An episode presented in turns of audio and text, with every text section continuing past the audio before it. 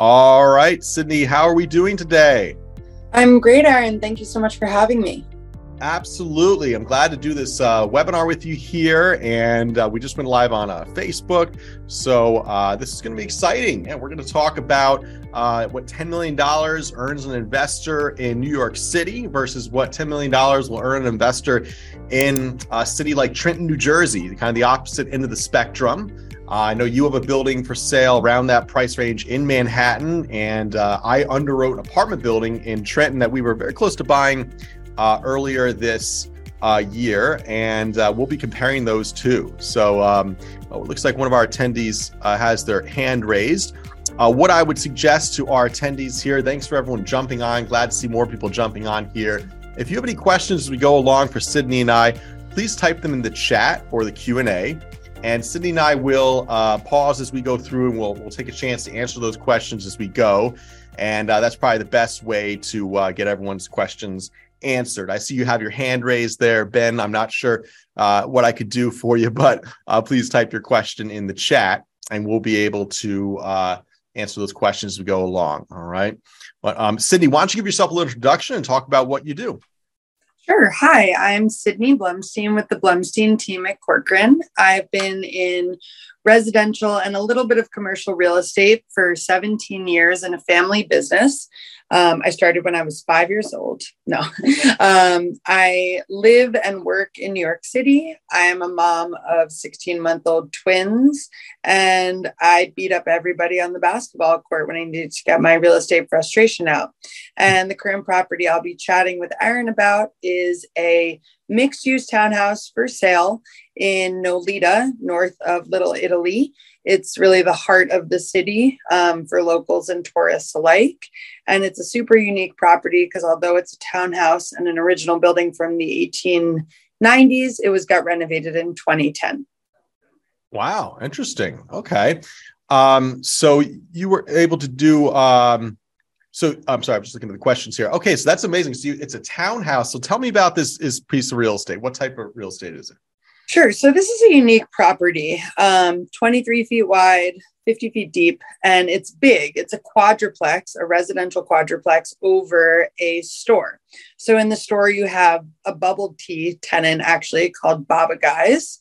They're paying nearly 8000 a month with 3.5% increases annually. And they're triple net just on their space, which is pretty common in New York. They contribute to the cost of operating the building um, proportionally to the space they have, which is about 550 square feet. They have a constant flow of business during the hours that they're open. And up above in the quadruplex, which is really cool and turnkey, three beds, three full baths, three half baths, three different outdoor spaces. We have a tenant paying 27,500 a month and the rent is going up to 30,000 on January 1st. Um, so overall, this building is bringing in nearly $40,000 a month income for the owner, who I believe paid 2.1 million, but um, put about 2 million in to go down to the studs, repair this building, every element of it. So when you walk through it, it's really structurally sound. It's not one of those historical West Village brownstones. It's super elegant and modern, multiple staircases, no elevator, but it is turnkey. At People's Capital Group, we help you invest in real estate. Build your wealth by owning professionally managed apartment buildings in the northern New Jersey market. We want to show you how owning real estate is attainable, even for the busy professionals that don't have the time or experience investing in real estate. Now, we only work with select people who are serious about building wealth, so find out if you qualify at peoplescapitalgroup.com. So in total, so you have a commercial unit on the first floor and then one kind of big unit above that or four units above that? Correct. Uh, quadruplex is one unit over four floors. Okay. So like a big fancy townhouse, a really nice kind of luxury. Yes. Okay. Wow. Yeah, um, it honestly would do incredibly well in the short term furnished rental market, which is unique in New York. We don't have a lot of that inventory, sure. um, but most landlords will opt for longer term tenants to ensure they're taking in income each month. Yeah. So that's interesting. So you have two big units essentially that are, are commanding a nice strong rent. Uh, and then uh, what are what's the cap rate on the building? Do you have it, that off the top of your head? Yeah, Current cap rate at our new asking price of 8.9 million is 4.6%, which is pretty good. Okay. And that takes into account all the expenses, the management, maintenance, utilities, and so on. Exactly. Yeah, it does. Um, and honestly, our owner just told us he may even be more negotiable, so that cap rate could get higher. Ah, okay. Well, hey, everything's negotiable. That's rule number one. That's true. Only way to find out is to ask. that's right. That's right. A closed mouth doesn't get fed. Absolutely. Exactly. So that's interesting. So you have two uh, units there. That's a very unique type of property, and um, so a four cap there. And for our uh, listeners here that don't know what a cap rate is, uh, do you want to define cap rate? Uh, I'll kick that over to you, Aaron. Sitting in front of the people's cap group. Yeah, you're right. I should know how to define a cap rate. So the way I define cap rate is it's a simple formula that investors use to analyze the uh, the value of a building, uh, essentially, uh, versus the uh, cash you're investing. So um, you want to find a property with a cap with lower cap rates to indicate that the cash flow is going to be lower on a piece of real estate. Higher cap rates indicate that the cash flow is stronger on a piece of real estate. It's the net operating income, so your uh, income minus your expenses before your debt service, divided into uh, the cap rate gives you a property value. So you can also do your uh, property value divided by your net operating income to give you the cap rate percentage. But the way you figure out a cap rate is generally you go in when you're looking in a market, you call up a broker like Sydney, you say, Hey, what's the going cap rate for buildings in this area for these types of properties? And newer, nicer pieces of real estate and higher demand markets are going to have lower cap rates uh, lesser desirable properties in older properties and lesser desire, desirable markets are going to have higher cap rates, but it's essentially a quick calculation to determine uh, the value you're getting when you invest in a piece of real estate based on the, the current cash flow of it, though. So a cap rate doesn't always tell the whole story. Uh, a current cap rate on a building that's mostly vacant is going to be dismal because it's not creating a very strong net operating income. Or sometimes you can have a building with really, really high expenses that you can fix that problem. And again, it's going to have a lower net operating income, and that's going to really lower your cap rate. So it is a quick number that you know we can look at. I can you say, hey, I have a property that's a two cap. And I'll say, sorry, Sydney, I'm not interested. I only buy properties that are five caps or greater. And but that not, might not be the whole story. I might want to look into that. Maybe it's a two cap because half the property is vacant and I can lease it up and, and get the cap rate to where I need it to be. Um, so you also want to recognize a pro forma cap rate, which is uh, a, a, cap rate that you ideally can accomplish with the building. So that comes with an asterisk. Hey, you need, might need to renovate, you know, get tenants out, lease up units for top dollar to achieve this cap rate, right? So that's the the goal is to achieve that pro forma cap rate.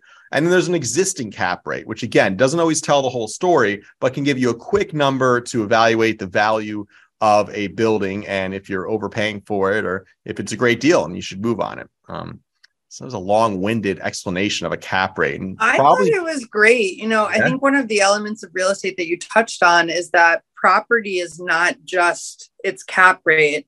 There's so much more beyond that. And that's why often visiting a property in person is imperative.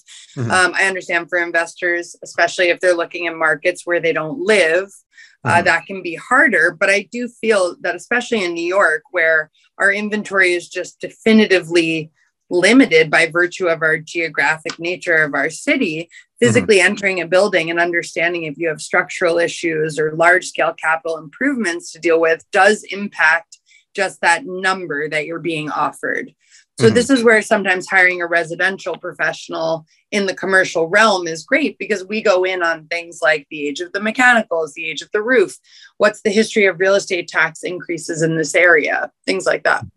Yeah, yeah, absolutely. And that's where the best deals are found when you go digging. You know, it's funny, I do a presentation every quarter about how to, uh, where the best markets to invest in. And I guess you can call it clickbait because the conclusion of the presentation is generally uh, it's not about the market, it's really about creating deals within that market. And you can find deals in any market. There's very desirable markets like Manhattan, and there's less desirable markets like Trenton, New Jersey, which we'll break into today. And the bottom line is cr- making a deal is just that you're, you're creating a deal with the seller. You know, there's many different variables uh, not just beyond price that you, you negotiate with a, a, sale of a transaction, and price is the most important thing. But uh, deals are created; they're not always necessarily just found. You know, they're not like sitting on the open market. They're created with uh, doing good uh, deals. You know, and there can be deals in the open market, but you do have to go in there and negotiate. Uh, of course, unless you're buying Sydney's deal, in which case you should pay full price. Just top dollar, pay over ask. Come on. absolutely, absolutely. All right, so let's break into our topic here. So, what I'd like to do today with you is um, we were underwriting a 63 unit apartment building in Trenton, New Jersey this summer.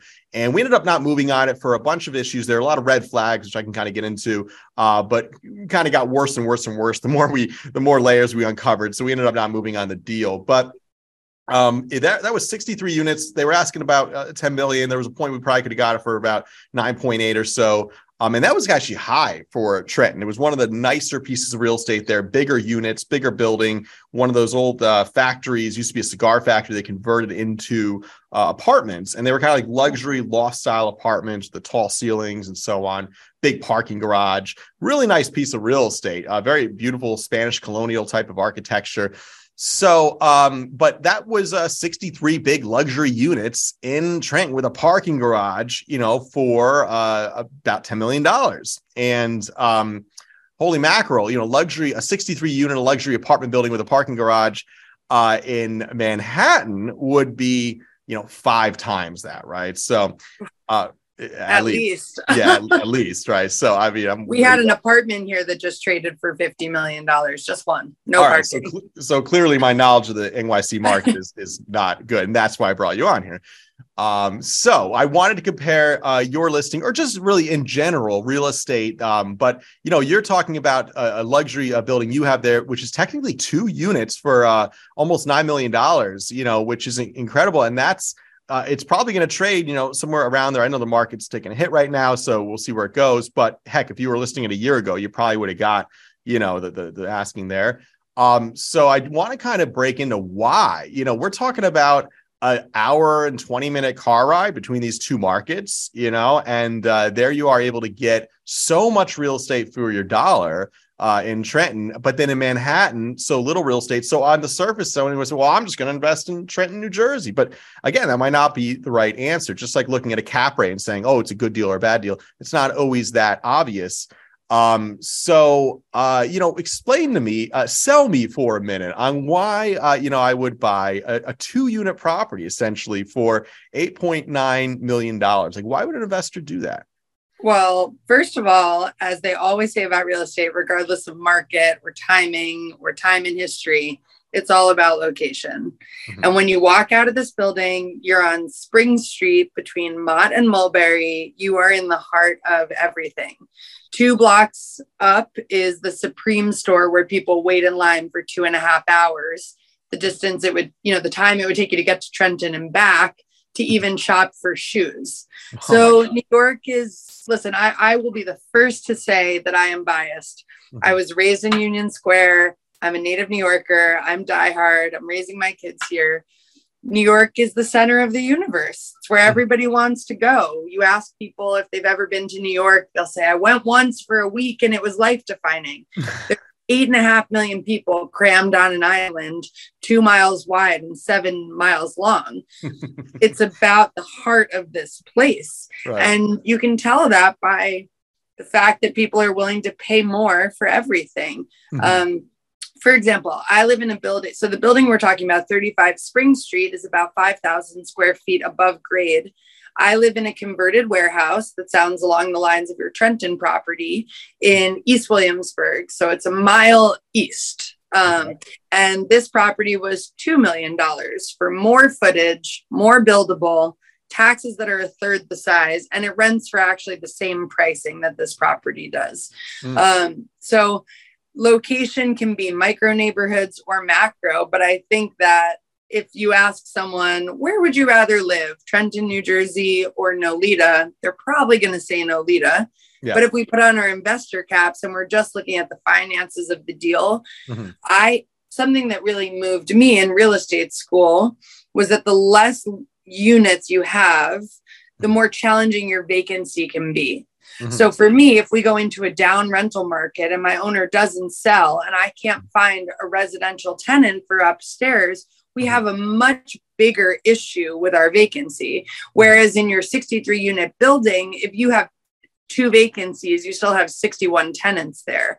Right. Um, obviously, that's a lot more work for your management team, for your facilities team who are ensuring that plumbing, electrical, windows are up to date. Mm-hmm. Um, but also, if you have two vacancies for three months, it's not breaking the bank. Whereas for mm-hmm. me, a two month vacancy is quite crushing on the cap rate and for the owner's return. Yeah. Well, location, location, location, right? That I mean, there's a million things you can change about your property. You can add a level, you can knock it down and build something new. You can uh, do whatever you want, turn into a, a, well, not whatever you want. There's zoning restrictions, but especially in New York. Yes. Um, but you know, uh, you can't change your your location, right? That that's the one thing you can't change. You're literally buying a location. You're buying real estates, uh, right? So that's that's the magic. It's tangible. It's right there. You could drive to it. You could touch it. So um and uh, that's and also the the demand for new york city so on a more macro level right? Uh, two years ago, you would have you would have heard professionals, uh, experts say Manhattan's done, New York City's dead, the demand will never come back. People don't want to live on top of each other anymore. Uh, the pandemic has changed how we live. Have you seen that? Uh, that no one wants to live in New York City anymore. Definitely not. the L train was crowded this morning. Um, I think that a lot of people who choose to be here are here for the elements of New York that aren't talked about a lot the mm-hmm. 24 hour nature of life, the fact that you can have anything on demand delivered, the fact that if you're feeling lonely, you walk out on the street and you can walk into a bar and meet 15 other people who also want to meet you um, the challenges of this city, whether it's the price of real estate or getting on a crowded L train this morning, are really offset by the beauty and intoxicating nature of walking down the street and getting to see a fashion parade just by virtue of the humans going to work. Mm-hmm. Um, I I am like many native New Yorkers who have country houses that are within an hour, two hours of the city. Many of us escaped during the pandemic just to take a breather. But if anything, the city has come back more full force because the fun of what's happening here is incredible. The nightclubs are filled, the bars are full. I think that a lot of people who left the city don't actually want that car lifestyle that you're required to have outside of New York. Mm-hmm. You can live in, I know a lot of native New Yorkers who do not have driver's licenses and never have and don't intend to. Wow, that's interesting. Yeah. I could not yeah. imagine that. I kind of like driving. I don't know. I guess I'm a car guy, but uh, no, I, I, get it. I get it. I mean, I, I hate driving when it, there's traffic and I'm sitting of there, which uh, there's plenty of in both New Jersey and New York. But um, interesting. All right, and um, and it, what about the the restrictions though? I mean, as a landlord, I uh, one of the things that I'm, I don't really like investing in, say, Jersey City or Hoboken because the landlords are treated just unfairly there. I mean, when a tenant moves out uh, and I renovate the unit, uh, I have to then even go in front of the rent control board, show them how much money I put into the unit, and they'll allow for a fractional increase based on that investment amount. And we've run the numbers. We need to invest like fifty to eighty thousand dollars a unit sometimes just to be able to increase them to fair market rent. Um, and that doesn't even make sense. Why would we invest that? You know, we're talking about basic uh, rental units here. So um, it, it, just seems like it's very unfair to landlords. I know it's even harder in New York City. So how do landlords navigate that red tape? Yeah, that's a great question. Um, so what's really cool is free market rentals in New York are like the Wild West. A landlord can pin their price anywhere they want, wherever the market will bear. We've actually just come out of a market. We're just finally starting to cool down where a one bedroom apartment that was previously renting for $3,000 just traded for 6,500. Oh. Um, and not only did it trade for 6,500, but I'm sure you saw the TikToks or Instagram stories of lines down the block. Mm. Um, and we saw it in every single price point. We, our team has a listing consistently rented for 12,500 for the last 10 years that just traded for 25,000. Um, the inventory was so tight here and this dives back in on location and demand that our prices jump so significantly. The mm. only protection for tenants here is really the length of time your landlord has to inform you if they are increasing your rent. Mm-hmm. So there are restrictions set up that way. And New York is a tenant friendly city. It's why most landlords hire a broker to oversee the subleasing of their property because you do need a very strong lease to protect you because almost all landlord tenant cases are sided with the tenants in New York. Yeah. Yeah.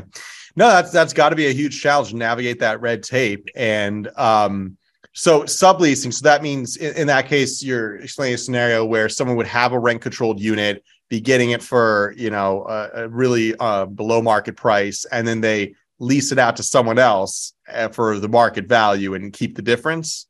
Uh, no, just traditional subleasing, just an owner who's taking on a tenant. Rent controlled and rent stabilized here is really its own animal. It's traditionally not handled by brokers. They mm-hmm. tend to be passed down within a family or to other family members, and it is very challenging to find these units. Mm-hmm. Um, I don't know what the actual percentage is, but I believe it's very low. Mm-hmm.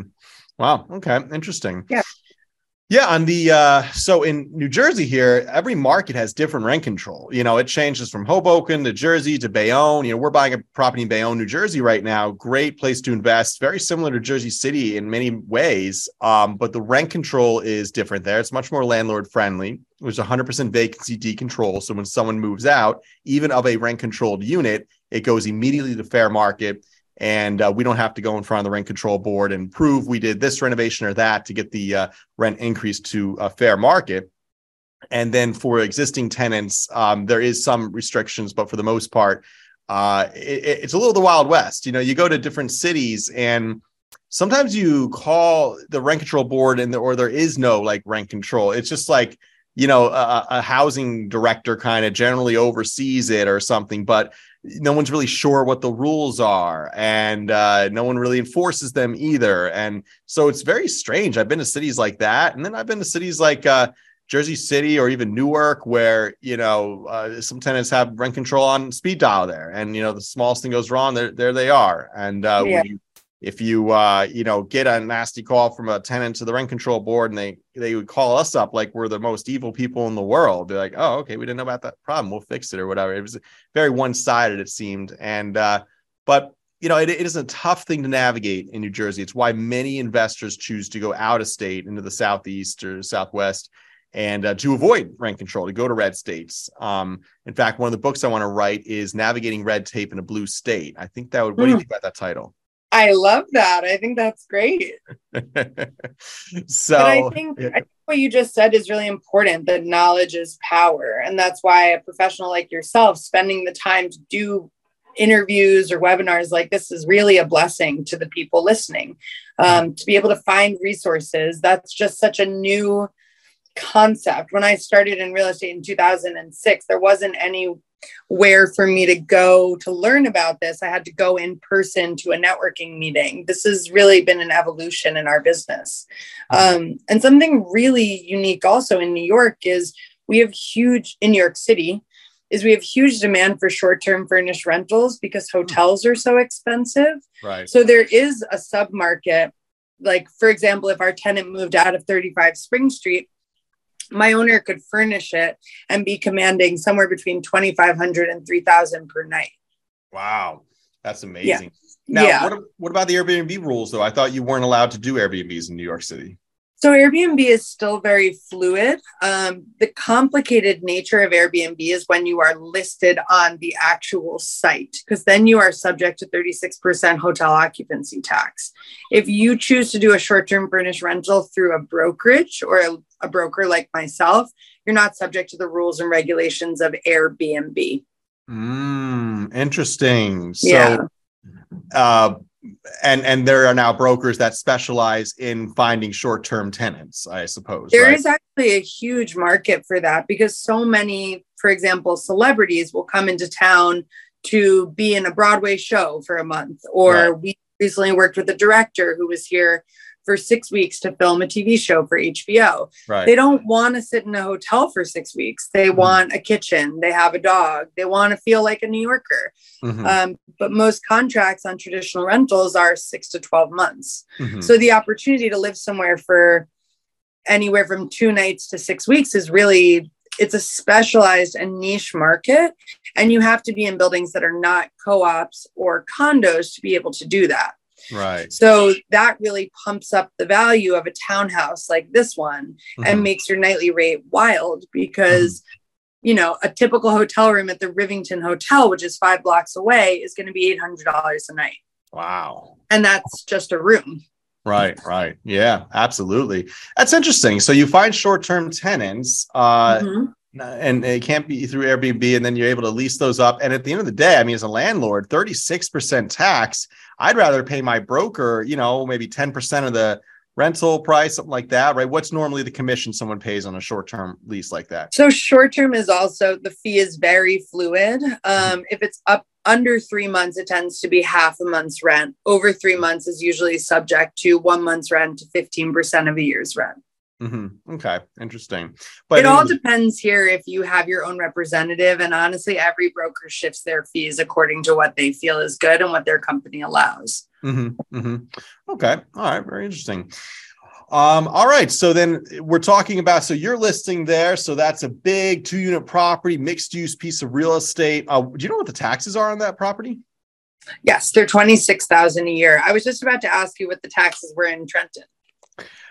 Ah, boy. Uh, like at least over a hundred, hundred grand. Yeah. I mean, it was, Yeah. it was a big Well, it's a much bigger piece. Right. Um, right. What's complicated is here in New York, when you change, when a property changes hands, the city does assess value again. Mm, So, like for example, this owner who paid two million, if he Mhm. transacts for nine million, the buyer is going to have the assessed value recalculated. But in this location, I don't anticipate it going up that high. Um, although in the West Village, we do have properties that have annual real estate taxes of 150,000 a year that are the same size, if not smaller, than this townhouse. hmm Wow, that's amazing, and um, that's one of the things we uh, we fear when we buy buildings as well in New Jersey. So a lot of cities do reassessments, and you call up the tax department. And you say, "Hey, I'm buying this building. You know, it's assessed at two million. I'm buying it for four million. Are you going to reassess it?" And the person responsible for tax reassessments will say, "I don't know. We'll decide when the transaction comes in." And you're like, "What do you?" what do you mean you don't know? You work for me, buddy. You're the government. and they're like, no, actually, you work for me. Uh, so, and, uh, but yeah, the tax man's interesting because they, they won't tell you if your taxes are going to go up here in New Jersey. They just kind of decide when the transaction comes in. Um, I've seen that go up and then we have to fight to reassess it lower. And I've seen them just ignore the transaction and nothing changes. So, um, the unpredictable nature of it is frustrating. Uh, the attitude generally of bureaucrats is also frustrating. That's a different podcast, a webinar. Well, definitely. or maybe another book. But I think also what's interesting is a lot of people get very emotional about New York City or property in general.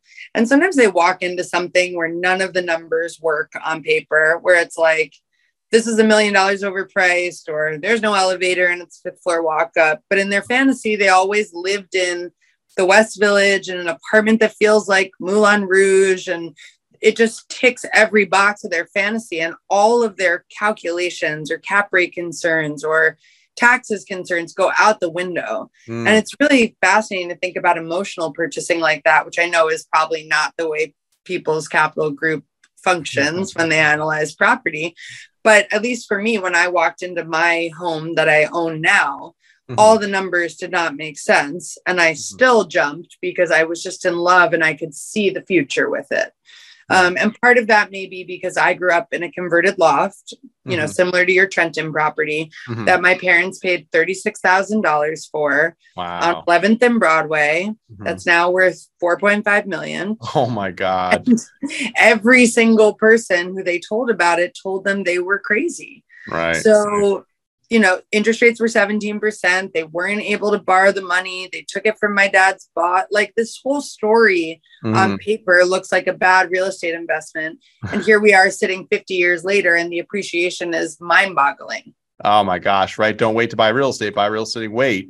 That that's oh, it. that's great, man! Like that, that that's uh, Warren Buffett, I think, uh, said that one. Don't wait to that's buy real so estate. Good. Buy real estate anyway. You haven't heard that one? That that's a no, good. No, I love that. Oh my gosh, I got I got to write this book. Oh my, you God. gotta, you got, you got the verbs. Steal other people's quotes. Oh boy. Wow, yeah, and that's what I love about you know I have I have stories like that, not not quite quite that, but uh, you know I bought a building uh, in Newark, New Jersey, right across the river there, um, and uh, near uh, Rutgers University in 2013, and they are asking 135 thousand dollars for it. It was a five unit, a mixed use property, and I really wanted it for 130. So I was like, I'm not going to do the deal, no way. And then I was like, you know what? I think it's a good deal. In the long run, I think I'll do okay on it. Maybe it'll be worth like 200, 250. Um, so I bought it for 135, paid the extra mm-hmm. five, put like another 50 or 60 into it recently uh, refinanced, got my money back out in a year or two. I recently uh, refinanced it again, and it appraised for six fifty. So, wow, let's go! let's That's go! Great. All tax free money right in the old pocket there, uh, and my investment. Fell. Oh yeah, and um, so really good experience for us and our investors there. And you know, it's funny. I would have avoided buying that over five thousand dollars. You know, at the time, if you asked me, I'd be like, ah, I think it's a good deal. You know, but I really wanted it for less. And I feel that way every time I buy a piece of real estate. Like the first year, you're like, ah, I wanted it for less, and yeah. you know, and then you're off to the next one anyway. But it, you know, then it, over time, you work the, in the project, the repositioning, improve the building, force equity into it, and real estate does tend to go up over time if it's managed oh, properly. Oh, yeah. And yeah, um, I mean, the constant reduction to the ridiculous is one of my favorites. It's like if I could have told you when you were buying that building, you're going to see a $500,000 return, would that five grand have mattered to you at all? Like, of course not. Yeah. Yeah. And so mm-hmm. something we do a lot is like, because we will get into negotiations in New York where deals die over a thousand dollars. Mm-hmm. So we'll say if you own this for one year, like mm. Do you understand how much that is monthly or daily? And sometimes I think reframing is really helpful for people because, mm. like I said before, the emotions of real estate do tend to take over. And if I had a crystal ball and could show you the future, Mm. I have a lot of clients bought houses in Bushwick, Brooklyn, when that was not even a place that people wanted to go, and they all right. turned around and made a million dollars profit in three years. Wow. Yeah. I mean, that, that's it. And uh, I was talking also the tax side of this, right? So I was talking to an investor the other day, and he's uh, done very well in a building in, in Brooklyn as well. It's worth like four million dollars now. He mm-hmm. bought it for like less than half a million a few years ago, and and at this point, or many years ago. At this point, he's about to sell it. He's at a retirement age and uh, the, his biggest concern is taxes, right? We had an hour long conversation about, well, maybe 1031 it, but then he's got to, you know, move, keep the money in real estate. He wants to do this and that. And maybe he could uh, do seller financing, but then he doesn't really get the cash and he's eventually got to pay taxes on it. Or maybe he does this. And at the end of the day, um, you know, I was like, listen, the, the best strategy in real estate is to buy, renovate, refinance, harvest that yeah. equity growth. You have the management systems in place uh, for commercial buildings and apartment buildings that are going to service that debt, you know, produce cash flow, uh, building value over time. Um, but and then when you do sell, do a 1031 tax deference, trade into a bigger property. I mean, the, the amount of tax savings, the amount of wealth growth, and with the 1031 tax deference, and just using these tax tools, you know, the refinance, for example, to harvest equity growth instead of selling a building. What we do is we harvest our equity growth through refinance and allows us to pay off for the old mortgage, take on a new mortgage, a safe amount of debt, low interest that the, the bank's can allow you for the property. You know, so you're not over leveraged but that big lump sum payout on the refinance, the cash out refinance, is a tax free liquidity event for investors and, and for ourselves. And, you know, I, when you run the numbers, you're like, okay, if I pay myself hundred, I remember when I, my third year as a realtor, I made $150,000. I was like, all right, I'm rock and rolling here. I'm good at selling houses. I got started making a team. You know, I joined Remax. I was crushing it. And then the tax bill came in. It was like $30,000. And I was like, shoot, I bought an Audi. I have this nice condo in Hoboken. I have this lifestyle now around making this amount of money. And I was like, I gotta go sell houses for the next three months to pay my tax bill. You know, as a young, dumb 25 year old.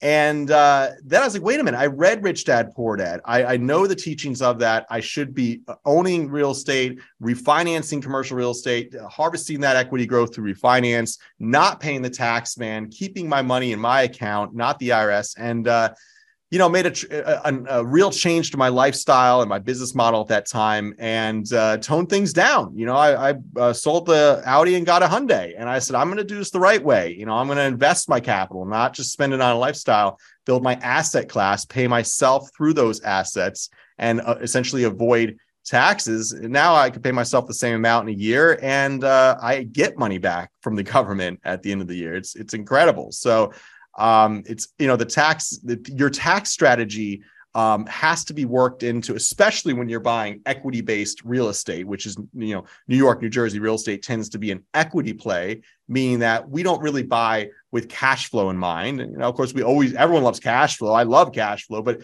um, the, the bottom line is North Jersey real estate and New York City real estate doesn't make very good cash flow uh, mm. day in and day out. But the equity side of it, if done the right way, if you make your money when you buy and you buy the right price, pay, pay the right price for the building, um, which by the way is definitely 8.9 million for your listing, just to clarify.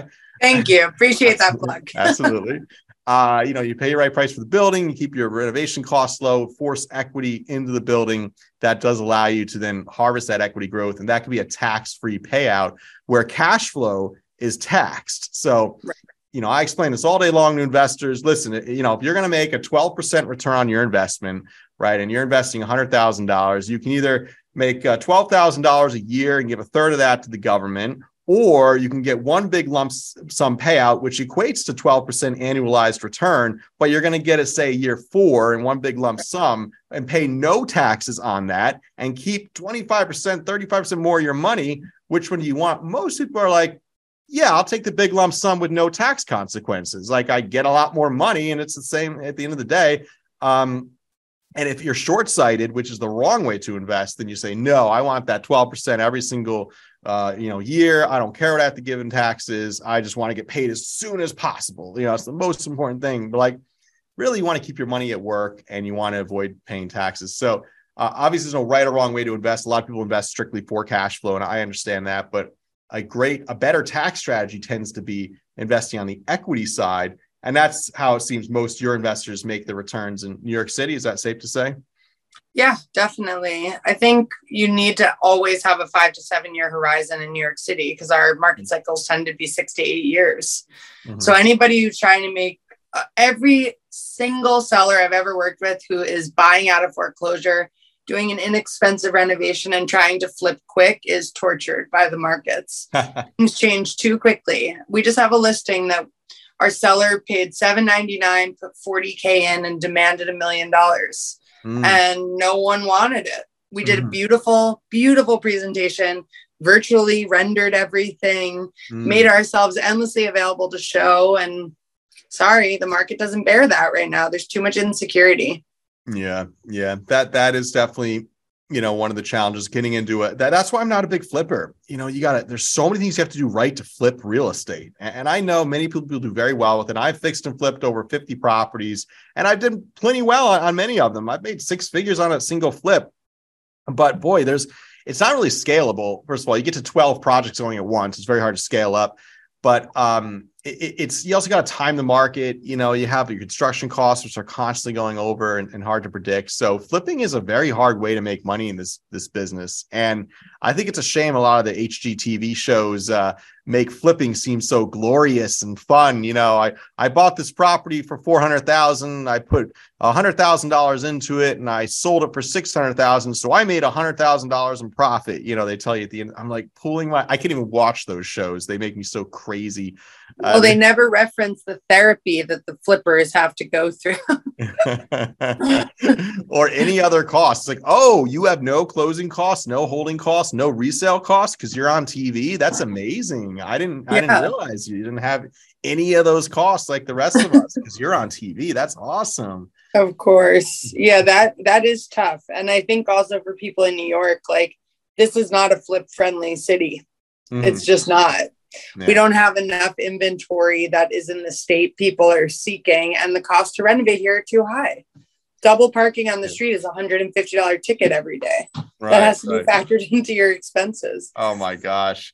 And uh and to build, right? The red tape to build, you know, that's like um that was the whole idea behind let me, connect cryptocurrency and real estate here. Uh, so the whole idea behind Bitcoin, which I now hate and will never ever invest again in cryptocurrency, but the whole idea behind it was that they're not going to make any more of it, right? And I was like, "Whoa, what a genius idea!" You know. And I'm like, "Wait a minute, that's the kind of the whole idea of real estate. It's so hard to develop a new apartment building in Manhattan, right? Like if you tomorrow, me and you were like, hey, let's develop a new apartment building in Manhattan. We'll bring in the money, you bring in the builders, you find the land, let's do it. You know, it would be like five years till you even had a condo to Oh, sell. yeah. And, definitely. and that's if we were like damn good at it, you know. Um, chances are it'd be like seven years. So it's such a barrier to entry. You know, there's so much red tape. There's so many things you have to, you know, find the opportunity as well. So building, you know, is really, really difficult in the, both New York and New Jersey. But that's actually also it's double-edged sword because that could be good for us property owners because that's almost a guarantee you're always going to have strong uh, property values. You you find that with your, you know, building is tough. Oh yeah. I totally I think what you just said is incredibly savvy. Um, and why the new development market here is very challenging because most of these developers put together their plans and three years later developing and producing the product and they're in a completely different market than they planned for. Mhm, Um, things can be out of date and the pricing strategy is usually the most out of date. mhm. Um, that's why you start seeing lots of developer concessions, 4% commissions, pay all your closing costs, things like that. Mhm. Um, but I do agree, you know, like there is limited space where I am, and owning anything here is great. The only onus is not being so heady that you feel your property is worth more than the market can bear. The Mhm. coolest thing you can do in New York City real estate is underprice your property. Mhm. The reason being, there are so many people watching and wanting a deal that they've heard about from the 70s Mhm. that if they see something underpriced, they're willing to jump way up over to make it happen compared to when they see something overpriced and they'll literally sit patiently for a year until it comes down. right. And that's why there's a joke. You want to be the third real estate broker because by the time someone comes to you, they're Mhm. exhausted of the process and they'll do whatever you say. hmm hmm I like that, Joe. I remember that as a uh, one of my specialties when I was an agent is I would call expired listings, and I was really good at um, working with those types of homeowners, also with short sales because it was 2010, 2011. Like all you could do was move short sales to make any commissions as a broker, and uh, so I figured out uh, how to do short sales really well. And I also figured out most realtors didn't really know them yet. Uh, it was kind of an unknown part of the market then, and uh, they would list them for sale at the amount they owed to the bank. So here Mhm. was this like you know four hundred thousand dollar home being listed for six hundred grand, and no one would come and look at it. And I'd be like, well, that's not a short sale. A short sale is literally the offer is less than the loan amount. So let's price it at what the property is worth. In fact, let's price it a little below that, so we get you know a frenzy going with the buyers and a bidding war. And um, that was a great strategy. I met a lot of buyers that way. I met a lot of sellers. I said, Hey, I'm going to move your short sale quickly. I teamed up with a short sale negotiating company and was able to delegate that, which uh, was no fee to the seller or me. And it was a nice, uh, a nice system I had. And it also allowed me to meet a lot of investors and learn from them and uh, was the foundation of uh, People's Capital Group, essentially. Um, but you know, finding that niche, you know, here's how you do a short sale. Okay, I'm going to call expired listings man, I just went on the MLS and I was like, expired listings in like these five counties and hit the phone just June, June, June, you know, and uh and it worked. I got like 14 listings in like two weeks. And uh yeah, like totally crushed it. So, you know, also there was it was a time when the it was kind of for the taking. Like so many realtors in 2010, 2011 were just giving up. And um and I Yeah. get it. You'd list something and we just keep dropping the keep having that conversation with the seller every two. Sorry, um, I know you're gonna hate me, but now we got to drop it another 50, you know. So it was tough times. Yeah. Yeah. It's, I mean, the best thing about a down market is it gets bad brokers out of it. Mm-hmm. Mm-hmm. Absolutely. Absolutely. Yep. Yep. Um, no, it's been a, it's been a really nice experience though transitioning in the investment side. And um, so let's see, what's our conclusion here? If I know we talked about many different things, not really particularly about these two properties, but uh, you know, at the end of the day, right? I'm, we're looking at obviously more units for your your investment amount in Trenton. We knew that. That's an obvious thing, but um, you know, location, location, location is a reason to invest in your deal um, having more units under one roof and not being hindered as much through vacancies and repairs is a reason to buy the deal I'm looking at. Um, but then there's also the charm of Manhattan and being in a location where people have that frenzy, that kind of like unrealistic uh, desire to live there. You know, I, I, grew up in you know 40 minute drive into Manhattan. Uh, my dad would get on a train every day at 7 a.m. and go into Manhattan and you know, always, you know, kind of complain about the, the commute in and out. And um, so I was one of those Jersey kids that grew up with Manhattan being always readily available. But then I would go back to my suburban home and ride dirt bikes through the Great Swamp with my friends all day and, and like really be more of a country boy, you know. And I grew right. up riding dirt bikes and ATVs, and that's that was kind of our thing we did out here in the suburban country sticks of uh, central and North Jersey uh, which you really can't do anymore as a, as a boy. It's terrible. They shut all that down. But um, I I would look at Manhattan. It was almost like so available to me. I went there so many times and kind of uh, I I guess it, I I just I'm a country boy. Kind of lost its charm for me. You know, when you're commuting in. I think if you live there, maybe it's a little more easy to enjoy. Is that safe to say? Yeah, I think it's different when it feels like it's yours. You know, the rest of the world is pursuing it or trying to get here, and you're mm-hmm. just. It's yeah. like like I don't know. I don't know how to describe it because it's the only thing I know. Mm-hmm. But I married a native New Yorker. My brother married a native New Yorker. My mm-hmm. parents are. So I think it's also innate to us to feel like it's better than anywhere else. I think that's in the water a little bit, like you drink mm-hmm. the Kool Aid. And listen, if you got 10 million bucks, it depends how you're going to look to use it. Are you looking to really diversify your investment, which investing in 63 units is is a diversification of types or are you looking for something a little more streamlined and high end mm-hmm. and i think the best thing any buyer can do is consider all options especially mm-hmm. if you're not emotional in your purchase which is one of the best things i think i learned from you today is that like you know, if you were emotional about that 5K in the Newark purchase, look how mm much you may have lost out on. So yeah. I think tempering your emotions, looking at something, taking the time to consider, and really doing your due diligence is the best mm way to go about real estate always. Yeah, exactly. Don't invest short-sighted, invest long-sighted with a good goal. You know, be realistic with your numbers and diversify. It's probably good yeah. to have some class A real estate like you're selling, you know, the best rung of real estate. And it's probably good to have some class C real estate that I was looking at in, in Trenton, New Jersey, kind of have the whole spectrum there.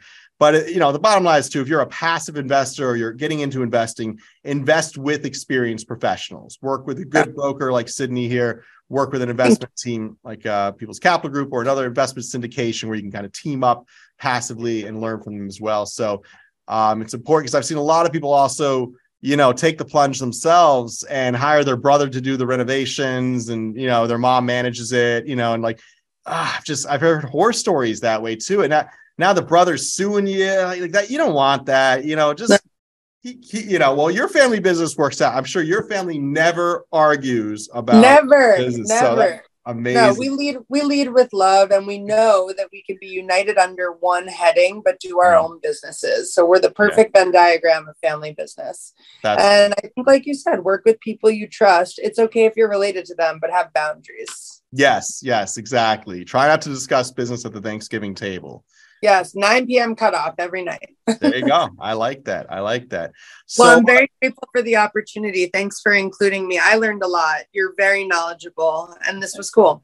Thank you, Sydney, and me as well. I really enjoyed it. Uh, how can people reach out to you? Um, you can find me on the Corcoran website, or I'll just give you my phone number because people are out there 917 435 3697, or follow me on Instagram, Sid the Kid NYC. And I'm inviting everybody who's listening to a party at our venue in Brooklyn, Casa Powers. Come check it out. A party? What? When's this party? It's every single night. just kidding. I'm just kidding.